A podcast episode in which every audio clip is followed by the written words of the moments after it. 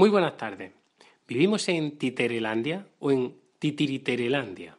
Porque está claro que nuestra sociedad recuerda al mito de la caverna de Platón, donde nosotros solo vemos las sombras de una realidad que hay oculta a nuestras espaldas.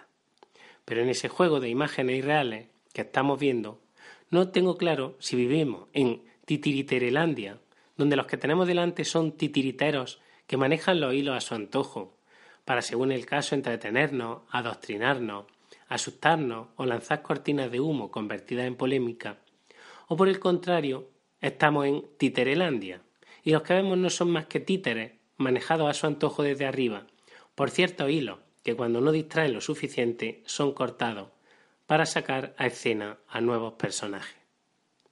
¿Dónde acaban los títeres y empiezan los titiriteros? ¿Son a su vez los titiriteros títeres de otros titiriteros superiores, lo que podríamos llamar meta-titiriteros.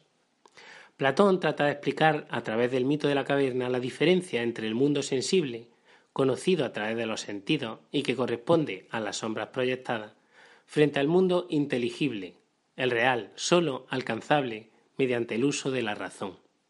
En nuestra sociedad, ¿estamos en Titerelandia o en Titiriterelandia? Lo que no se le escapa ni a los espectadores más pequeños es que los hilos se manejan desde arriba, de arriba abajo. Pero no es difícil ver títeres que a su vez manejan títeres.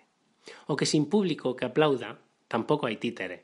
Pero ¿se han dado cuenta de que sin títeres tampoco hay titiriteros? Muy buenas tardes.